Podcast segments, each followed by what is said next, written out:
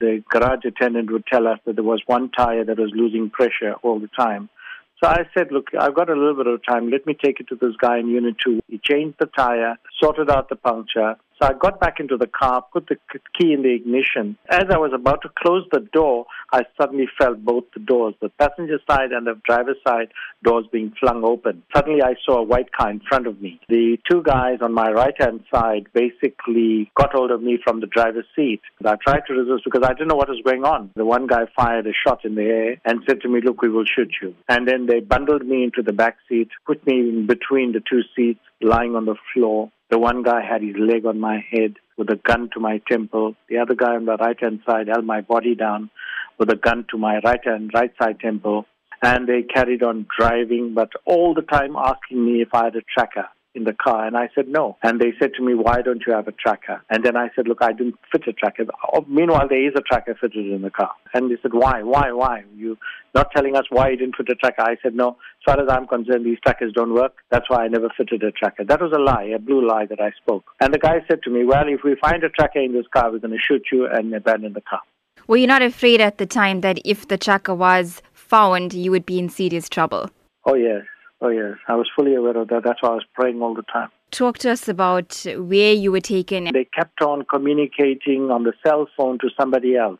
And there's no doubt in my mind that they were communicating with a network center, a coordinating center, because I could hear the bleeping sound of that network center. And they kept on using the word Swaziland all the time. These three guys, clearly they're not South African, they are Zimbabweans. So they slowed down a little bit, jettisoned me off the car in W section in Amlazi.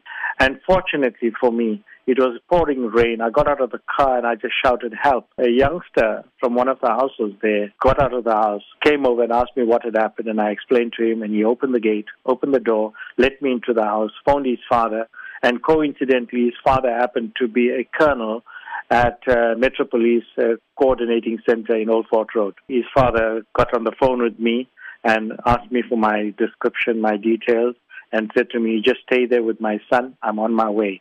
And by that time, Chatsworth police had already been to the car dealer, the tire shop, and they took a video footage of what had happened. By that time, the Metropolis guy had come over, together with another Metropolis van from Amlazi police station. They came over, comforted me, and took me home. But I am so grateful that the youngster that received me is a Montclair secondary pupil. He was so kind, so gracious, and so comforting to such an extent that in pouring rain, he went over to a nearby house to buy airtime, come back and load it onto his tablet so that I could make a phone call home. And I'm so grateful that there are people like this in the world. It sounds like a horrific story did end on a positive note. What have you taken away from this entire ordeal? I think this is a bit too much. We're living in a country that is becoming increasingly unsafe, and the police in this country are increasingly demonstrating that they have become impotent.